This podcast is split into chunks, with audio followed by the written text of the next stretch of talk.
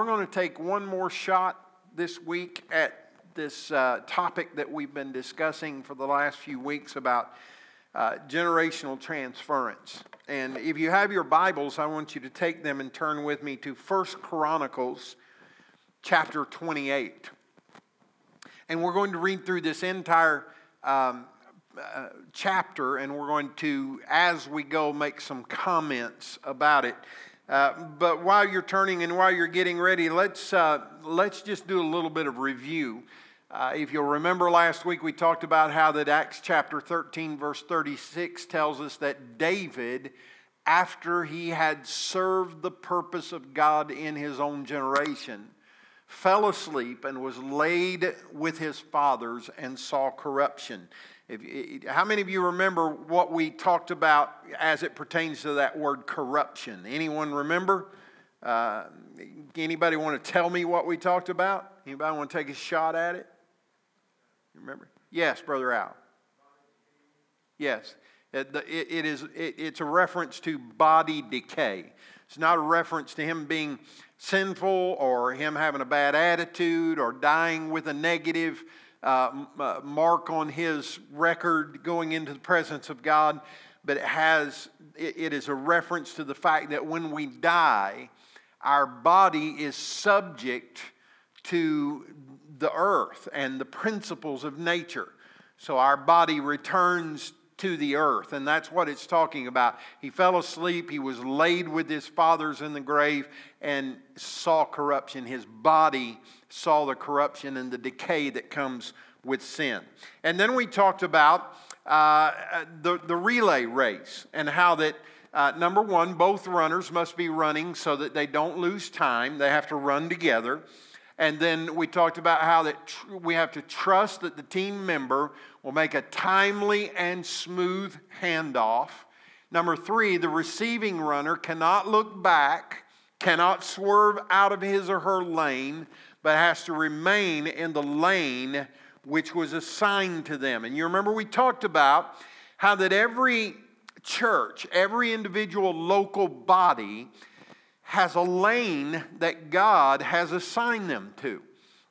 When this church was started, uh, so many years ago with Bob May, God assigned a lane for this church to run in.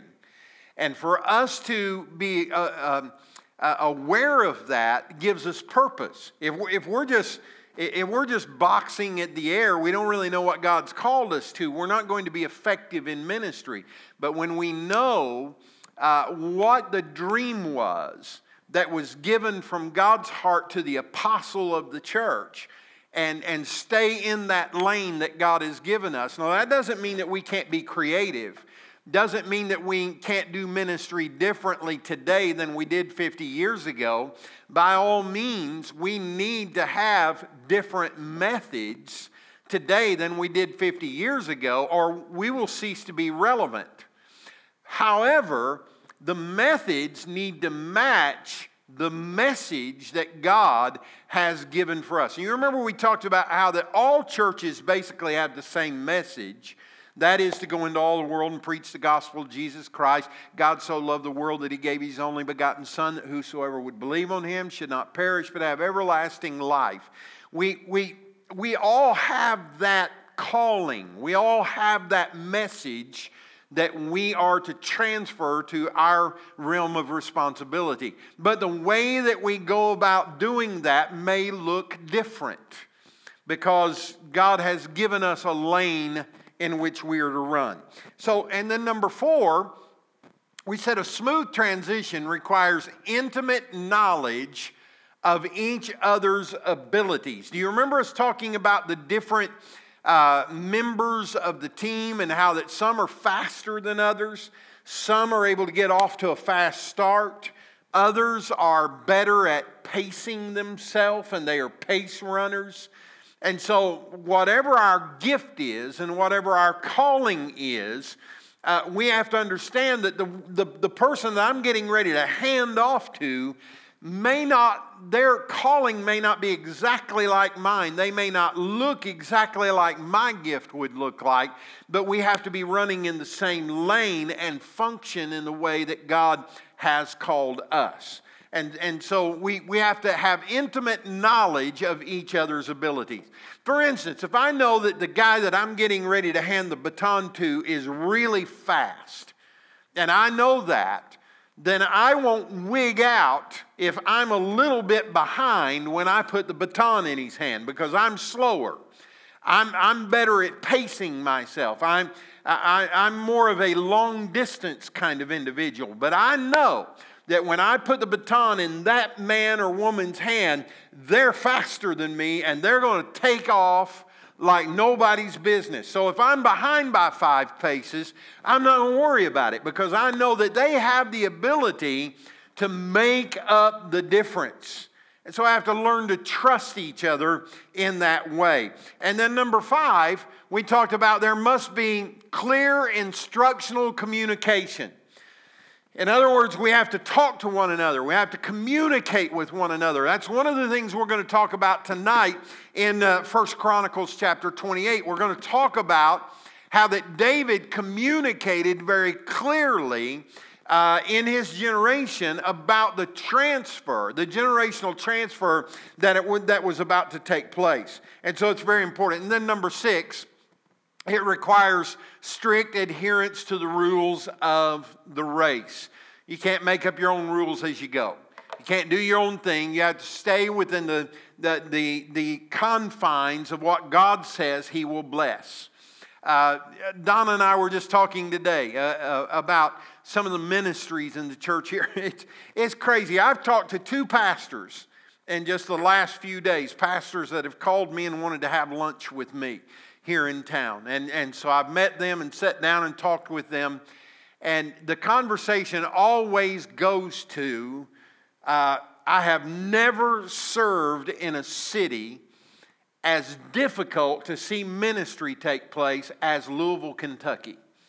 Uh, these guys are frustrated almost beyond measure because it seems like everything that they're trying to do, it's, it's hard to achieve a level of breakthrough. How many of you know uh, what I'm talking about? When, when, you know, there are some things that we do and it's just easy, it's just smooth as silk. It's just, man, it just, it just flows. And then there are other times that you know this is what you're supposed to be doing, but for whatever reasons, there is opposition, there's, there's demonic opposition, Sometimes it comes through people. It just is hard to get done. And, and, these guys were sitting down and talking to me because they said, We've never known anyone that just, just Tuesday, yesterday, the guy said across me, he said, I've never known anyone who was sent into a church with a more difficult situation to have to deal with than what you have been faced to deal with at your church. And so, if you've made it five years, there must be some secret that you know that you can help up us with. And I said, I, I, wish I could be more of a help to you. But all I can tell you is, is that it's just tough. And we just have to remain faithful. We just have to be steadfast and knowing it. In fact, this morning in my writing and in my journaling, I took that passage of scripture that talks about if you remain steadfast and allow the full, uh, the full effect of steadfastness to take place in your life, then it will bring you to a place of great blessing. And we just have to remain faithful. And that's hard to do. There are days we don't want to be faithful. Let me tell you, there are days I don't want to be faithful. There are days that I just want to chuck it all and just run to, the, to Bermuda or anywhere that it's warm. Anybody want to go? Amen. You know what I'm talking about. There are days that it just seems like, oh, I can't, you know, I just, not one more can I take it. I just can't take it one more day. And then, and when we get in that mindset, then we start wanting to change the rules. We want to start changing what it is that we heard God say. I, I, I talked to uh, Luke not long ago, and, and he was expressing some real frustration. And I just said to him, I said, Well, I, I, said, Let me say this to you, Luke. And I said, I know you can take it because you know that I love you. I said, But here's the, here's the fact of the matter. I, I said, You're frustrated because uh, your life is changing. I said, but you were either wrong then or you're wrong now, one or the other. You, you can't have it both ways. And he just kind of got real quiet. And I said, You're thinking about it, aren't you? He said, Yeah, I am. And he said, and You're absolutely right. And, and that's the fact of the matter is that we find ourselves in circumstances where, you know, it's like, why is this happening? And why are we why are we in this hard place? And in those moments, we want to start changing things and changing the rules or running a different race. And what I'm saying is, is that we have to, we have to stay in the lane and we have to adhere to the rules of the race that God has asked us to run. And sometimes that's very difficult, but, but it can be done. Okay, uh, that's enough in way, by way of review. Uh, I want us to go forward, and we're going to go to First Chronicles chapter 28. Go there with me and, and just stay with me, and we're going to talk about a few things. Now, historically, the context here is that David is an old man. He's, he's coming to the place where he realizes that there is a generational transfer that is taking place and he's not fighting against it. In fact, if you read uh, the, uh, the few chapters before, you'll see that David is going to great length uh, to organize this transference, this generation. In fact, in my Bible, for instance, chapter 22, it says that David begins the process of preparing for the building of the temple. Uh, then in, chapter 23, it says that David organizes the Levites and puts some, uh, some organization to their ministry. And then in chapter 24, the whole chapter is about David organizing the priests and putting their ministry in order and how they're going to pull that off. And then in chapter 25, he talks about organizing the musicians and getting them all together. How, how's this going to look in terms of the musicians? This is what it's going to have to look like moving forward. And then in chapter 26, uh, he divides the gatekeepers and the treasurers and the officials uh, of the house. In chapter 27, he talks about organizing uh, the military divisions and putting them in order. And then in verse 16 of chapter 27, he starts, he starts speaking to the leaders of the different tribes of Israel. So, so here's a man who recognizes that a transference is about to take place. And he can either fight against it and say, I don't want to deal with this, I, I, don't want, I don't want this to happen. Or he can do like he's been doing and he starts organizing life around the reality of the transference that's going to take place. Now, I want to reiterate again before we go any further. I'm not saying that any of you are no longer necessary and needful to, needful to this local body because that would not be true. You are needed, you are necessary. We need you to take the role that David is taking here and saying, I have more wisdom right now in my life than I've ever had before.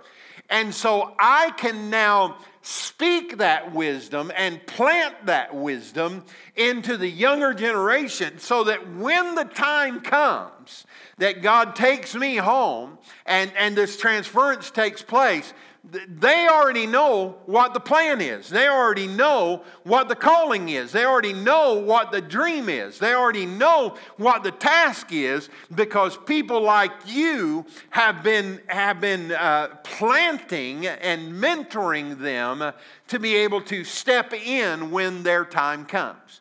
And so now we come to chapter 28. And David begins to speak, and he says, David, assembled at Jerusalem all the officials of Israel, the officials of the tribes, the officers of the divisions that served the king, the commanders of the thousands, and the commanders of the hundreds, the stewards of all the property, livestock of the king and his sons, together with the palace officials, the mighty men, and all the seasoned warriors. Then King, King David rose to his feet And he said, Hear me, my brothers and my people. He said, I had it in my heart to build a house of rest for the ark of the covenant of the Lord and for the footstool of our God. And I made preparations for building. But God said to you, to me, You may not build a house for my name, for you are a man of war and have shed blood. Now let's stop there and let's unpack what has just happened. Now, over a period of time, as we've already discussed, David is doing all of this organizing. He's setting people in place. He's saying, This is your role and how you're going to function going forward. This is what you are to do. This is how you're going to operate in your gifting. He's doing all these things, and then when he gets everything organized, he calls all of them together and he says, I want you to hear me now and listen to what I'm getting ready to say to you. And he begins with this thought. He says, It was in my heart to build a beautiful edifice so that we could bring the Ark of the Covenant and allow it to rest there. Now, what that means is God's not tired. How many of you know God's not tired? God doesn't need to rest, He doesn't need to sleep, He doesn't need a power nap, He doesn't need a cappuccino. He, he's good to go. But what he's talking about is, is that we need a permanent place for the Ark of the Covenant to set. It, it, has been too long where it's been moving from place to place to place to place. We need to have a place where the Ark of the Covenant can rest, where we can put it and we know that that, that is where uh, it is. And he said, But as much as I had it in my heart to do that, God said to me, You will not be the man to do it. And the reason that God gave David was because you were a man of war and shed blood. Now, as I thought about that, I, I, I, thought to myself, well, that seems a little unfair for God to say to David, you know, I've given you the dream, I gave you the plan. Uh, we'll see here in a minute, all of the plans were given to David. They weren't given to Solomon, they were given to David. It was in David's heart to dream this. It was in David's heart to believe that this was from God Himself. And yet God said to him, But you're not going to be the one who, who builds it because you were a warrior and you shed blood. Now, God was not punishing him. Here's what was happening God was saying to David, The building of the temple is not your calling. I've put it in your heart to make preparations for it, but it is not for your hand to do. Your job was to organize the nation through warfare and bloodshed. Now, David was one of the greatest warriors that the earth has ever known. I mean, we're talking about as a young man taking bears and lions and ripping them apart with his bare hands. We're talking about a man who faced Goliath and said, You've come to me with your sword and your, and your spear, but I've come to you in the name of the Lord God of Israel, and this day I'm going to feed your carcass to the birds. He was a man of great ability, but his ability was best used on the battlefield. And God knew that he was not of the mindset and the talent and the gifting to be a bricklayer and a builder of the tabernacle. It was not his calling. It was not his gift. Now, on Sunday mornings, we've been talking a lot about purpose. We've been talking about getting up in the mornings and being able to do what we do because we know what our purpose is. We know what God has called us to do. We know what our job is. We know what our role is. How many of you know that if you know what your, jo- your, your job is and your purpose is, you can get up in the morning and start doing it? I mean, you can go right to work. But if you get up in the morning and if you say, God, I don't know what, I don't know what I'm supposed to do. I don't know what my role is. I don't know how I'm supposed to function today. Yeah, I, am just going to sit down over here in this chair and enjoy some coffee until I hear you speak to me. Because until you, I, I don't know what to do until you tell me. Listen, if, if we operate that way, we will never accomplish anything for the kingdom of God. We have to know what our calling is. We, know, we have to know where our gifts are. We, we have to know and then stay in that lane. There's some things that I'm just not, I, I'm just not very good at. Let me give you an example. I've always been good at visionary thinking. I, I can see something that is absolutely blank, and I can see how it can become something great. I can look at something that has nothing, and in my mind's eye, I can see it coming together.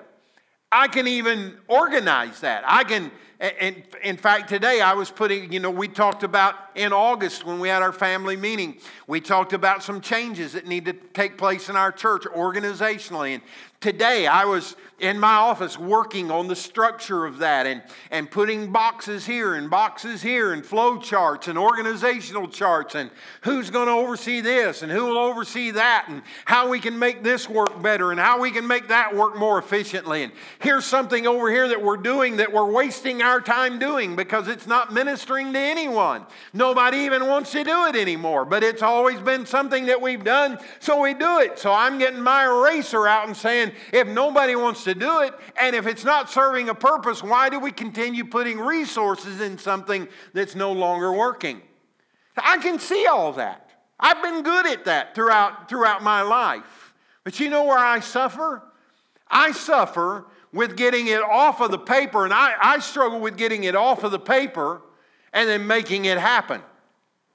Bill and I were talking before church about how that we need to get a light switch installed again in here. Now that we've made some changes in our lighting system, uh, we, we don't have a light switch because one, the light switch that we did have was one of the problems that we had with our whole lighting thing. And so we need to get a new light switch. And, and I can see it in my mind. I know that the breaker boxes are back here. And I know that we've got to have a, a wire that runs from back here all the way down through here and into the wall and down there and into that box back there so that when you go over and hit the light switch, that light comes on in here. That I can see that with my mind mind. But I'm not an electrician. And if I try to do that, I'm going to electrocute somebody. And it's probably going to be me. Somebody was talking before church about needing some electrical work. I said, Well, I'm the guy for you. And I'll just take two wires and just pop them together and watch the fire fly. That's, that, that's the extent of my ability to be a, an electrician. I, I, am just not good at it, it's not my gifting. Uh, you know, I, I hear frequently that James Youngblood, Brother Youngblood, laid every brick in this building. And, I, and I'm grateful for men like that. I've heard the story about how that he fell out of the rafters and and uh, there was snow in here that had piled up, and he somehow fell into that bank of snow, and it saved his life because if he'd have fell on the concrete, it may it, it could have killed him. I don't know, but I think I, I can see all of that, but I can't make that happen. I'm not a bricklayer. So you understand what I'm saying here? That there are things that we're that we're called to do, things that we're gifted to do but then there are things that we're not gifted to do. And that's really what David is saying here. What he's saying here is that God's not punishing me because I was a warrior and shed blood, because he needed a warrior who could shed blood at the time of, of battle and at the time when warfare needed to take place. I was the right man for the job when that was the task before Israel. I could get that done. But God knows that when it comes to building this temple, I'm not able to do that. It's not my gift, it's not my calling. And so he says, God says, You may not build a house for my name, for you are a man of war and have shed blood. And then he goes on, Yet the Lord God of Israel chose me from all my father's house to be king over Israel forever. For he chose Judah as leader, and in the house of Judah, my father's house, and among my father's sons, he took pleasure in me to make me king over all of Israel and of all my sons, for the Lord has given me many sons. He has chosen Solomon, my son, to sit on the throne of the kingdom of the Lord over Israel. And he said to me, It is Solomon your son who shall build my house and my courts, for I have chosen him to be my son, and I will be his father. And I will establish his kingdom forever. Now, notice this big word right here. If he continues strong in keeping my commandments and my rules as he is today. Now, therefore, in the sight of all of Israel, the assembly of the Lord and the hearing of our God, observe and seek out all the commandments of the Lord your God that you may possess this good land and leave it for an inheritance to your children after you forever. Now, here's what I want you to see about this passage of Scripture right here David is talking about his lineage, he's going back in history. And he is saying there's, there's a transference that's getting ready to take place from me to Solomon, but I want to remind you that God called me to be king from my father and my tribe, Judah. And from it, it, he could even go even further back than that. My, the lineage brought us to the place where God chose me to be the king of Israel. So it hasn't been an accident that I've served as king. It's not been an accident that I've been here during this season and this time operating in my gifting because I've been here by the hand of God. Uh, you know, David should have never been selected to be the heir to the king. He was the youngest of the sons. He should have been never considered to be king, but God never obligates himself to what people think ought to be. He only obligates himself to be faithful to what will bring about his will and his good. And so when David should have never been selected as king, God selected him. And when he should have never been anointed to be king, God anointed him and he was reminding them of that process. Now, when, when we think about that and we bring that into our world and into our situation, we know that God has given us a lane to live in and to, and to operate in. And so it is very important for us to find that lane. It doesn't matter what the world thinks, doesn't matter what anyone else says. All that matters is God, where do you want us to run? How do you want us to run? How are our gifts going to come together in such a way that we can fulfill the call that you have placed upon our life as a body and as a church? And that's the reason that you hear me say this all the time. What the problem that we have in churches today is that we have become so enamored with this idea of church growth that all we ever talk about is how to grow a church. I mean, I've listened to, to, preachers on television before, and I can't remember the last time that they ever preached about the blood of Jesus Christ. I can't remember the last time that they preached about salvation. I can't remember the last time that they preached about being baptized in the Holy Ghost.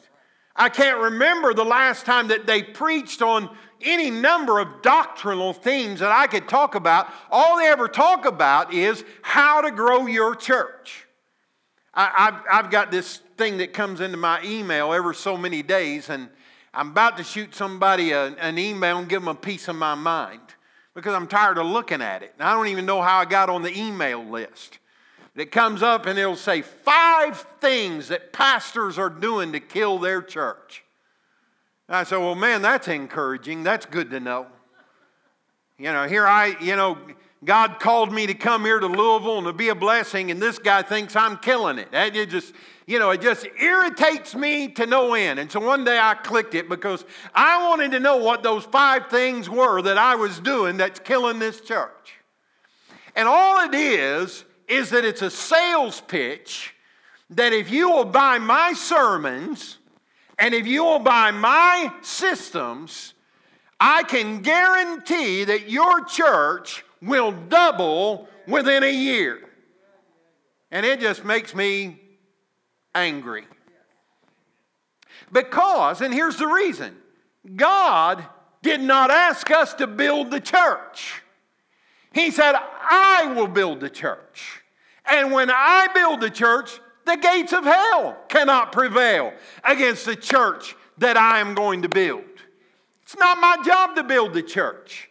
It's my job to build the people that God brings under my ministry. And when I say my ministry, I'm talking about my gift, my calling, what He has asked me to do and to contribute to the kingdom of God. You, you really shouldn't be here by accident. You should be here because God called you and placed you here and gave you a purpose so that we could fulfill what God has called us to do. And we spend so much time talking about systems for church growth that we forget that what people need to hear is not how you can help me build a church that will be great and everybody will know about it in Louisville. But what you need is for me to preach the Word of God that when it gets in your soul and in your spirit, it will transform your life, and therefore your testimony will be one of victory. And when people come and ask you, What in the world is different about you from me? Because every time you have difficulty and circumstances that come against you, you somehow find a way to be victorious Tell me what is the secret? And that's when you say, I'm glad you thought uh, you asked. I never thought you'd ask. The Bible tells you to be ready at all times to give account for the hope that is in you. So, my job as preacher, teacher, pastor is to share with you from Scripture the things that you can implement in your life that will transform your testimony so that when you're out there in the world among the unsaved, that your light can so shine in a dark world that you will be the light that permeates the darkness. For some reason, I went to bed before Donna did last night. It's very odd that that happens. I did, I was in bed. Because what happened, and I remember this, it was so it was so dark. Maybe it was a couple nights ago. It was so dark. It's one of the reasons I like that bedroom over there. It's in the basement. I'm not going to tell you which one it is because you'll come knocking on the window in the, in the middle of the night. I know Jane will. It's the kind of thing she'd do.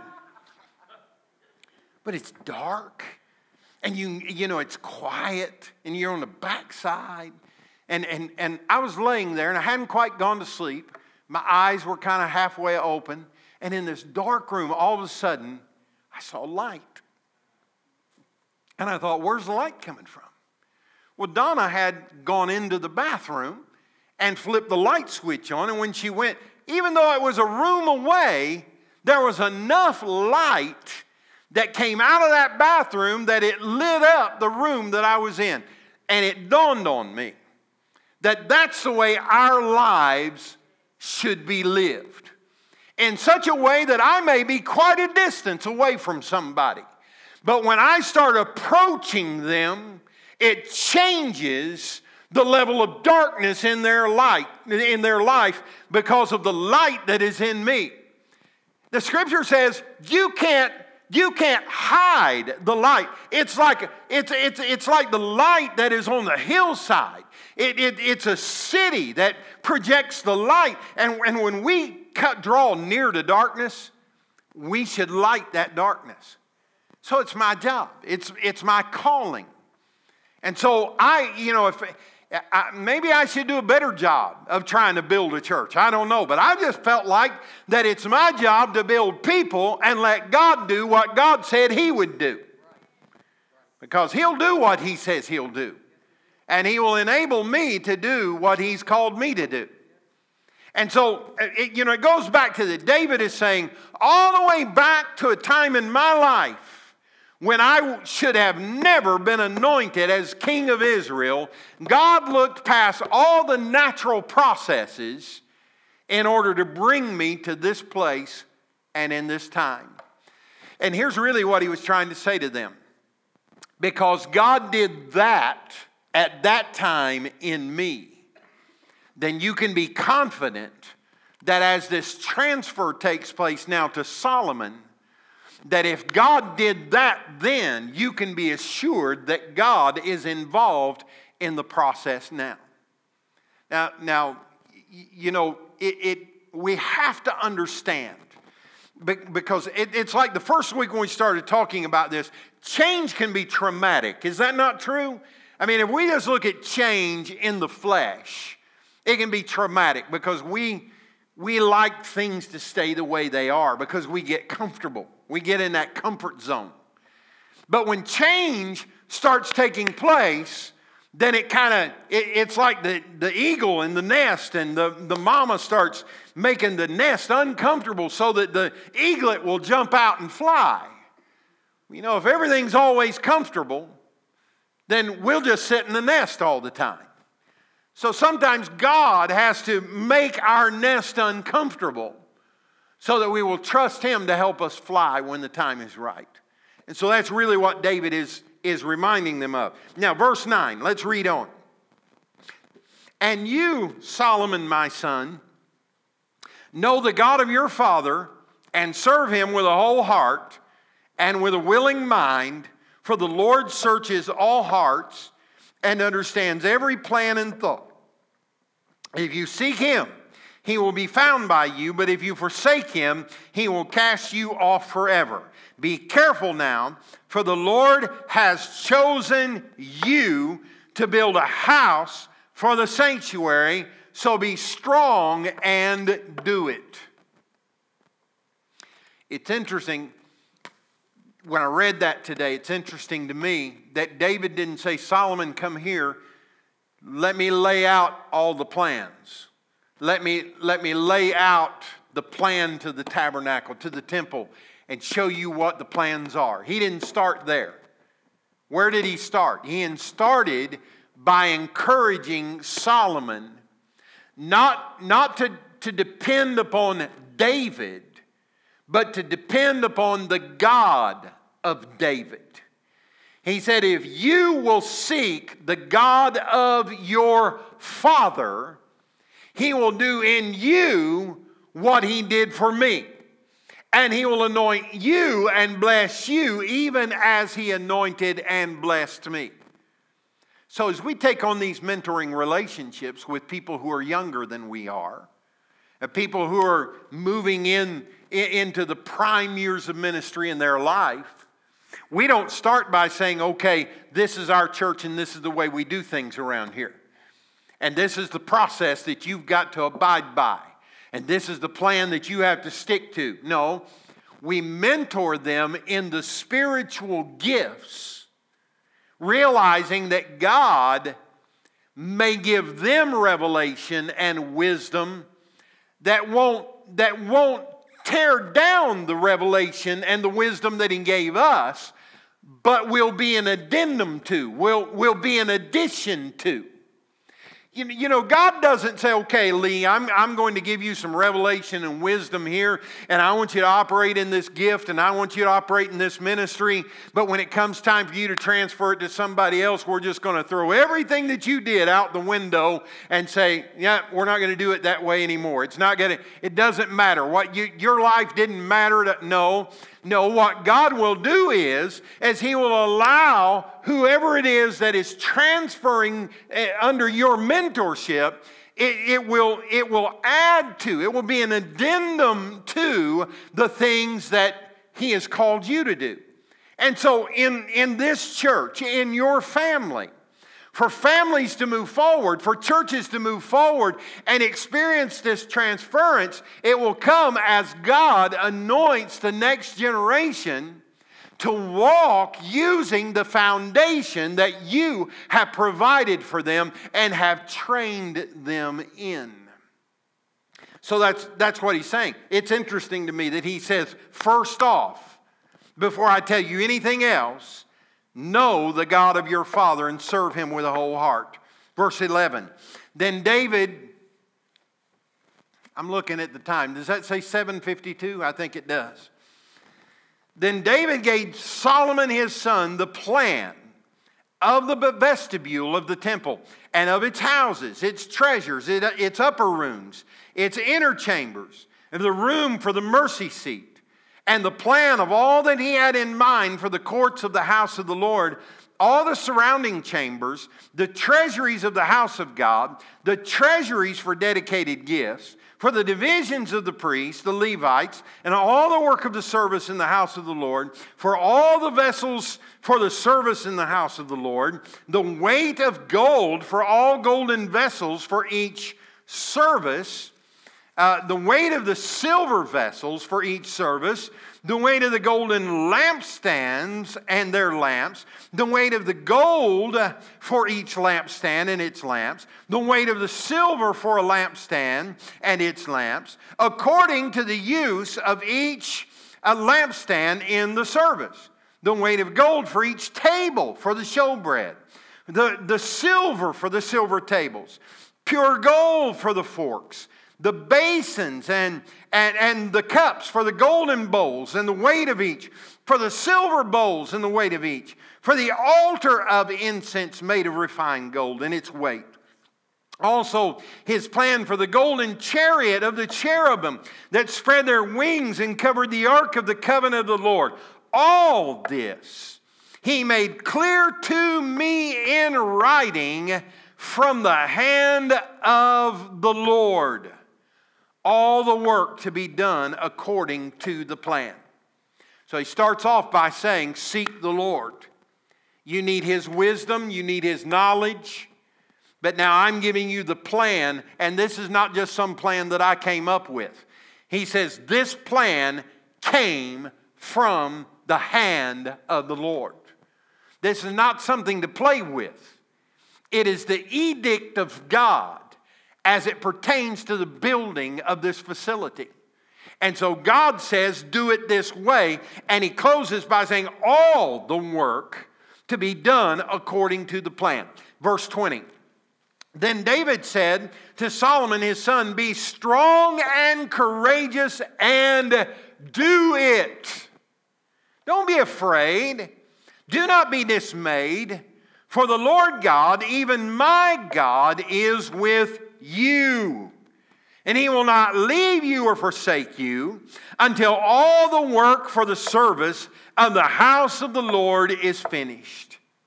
And behold, the divisions of the priests and Levites for all the service of the house of God, and with you in all the work will be every willing man who has skill for any kind of service, and also the officers and all the people will be wholly at your command. Now, I'm going to close with this thought. Some days you can't beat a good bologna sandwich. Amen? I mean, some days, I, I, don't care if there's been a roast on all day long, potatoes and carrots and all that. Sometimes just a good bologna sandwich is what you need. Or maybe it's a grilled cheese sandwich. How many of you like grilled cheese sandwich? Or a ham sandwich. I'm getting hungry just thinking about it. But what is a sandwich? Well, a sandwich is a piece of bread with something in the middle and then another piece of bread on the outside. Although, since I've been watching my carbs, a lot of times I leave off the top piece and I fold it together, one piece, and then eat it that way. But even then, it's a piece of bread, there's a middle, and then there's a, there's a piece of bread on the outside. That's what a sandwich is. He said, Well, where are you going with this, Pastor? Well, I'm going with this. David shared with Solomon the key to his success. The key to his success was a spiritual sandwich. He told him, He said, start with God. Start with the God of your father. Seek him. Go after him. Because if you will go after God, God will be there for you just like he was with me. And then, after instructing him to go after God, he said, Now let's talk about the plans. I mean, those plans were detailed. Did you hear what all I read to you about the gold and the silver and the weight and the lampstands and the tables and the forks? I mean, a gold fork. I mean, not this stainless steel stuff not going to work for God's house. A gold fork. And he gives him all of the information and he says, Do all of this according to the plan of God.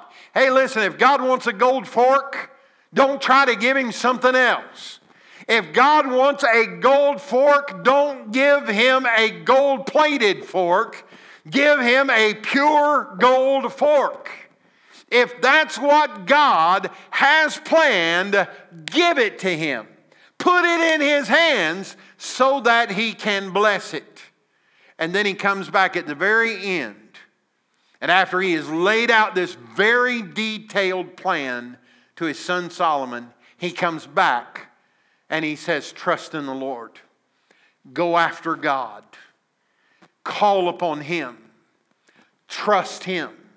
Because in this process, in this in between, when you're trying to work out the middle of the sandwich, you're going to need to start with God and you're going to end with God because that's the only way you'll be successful.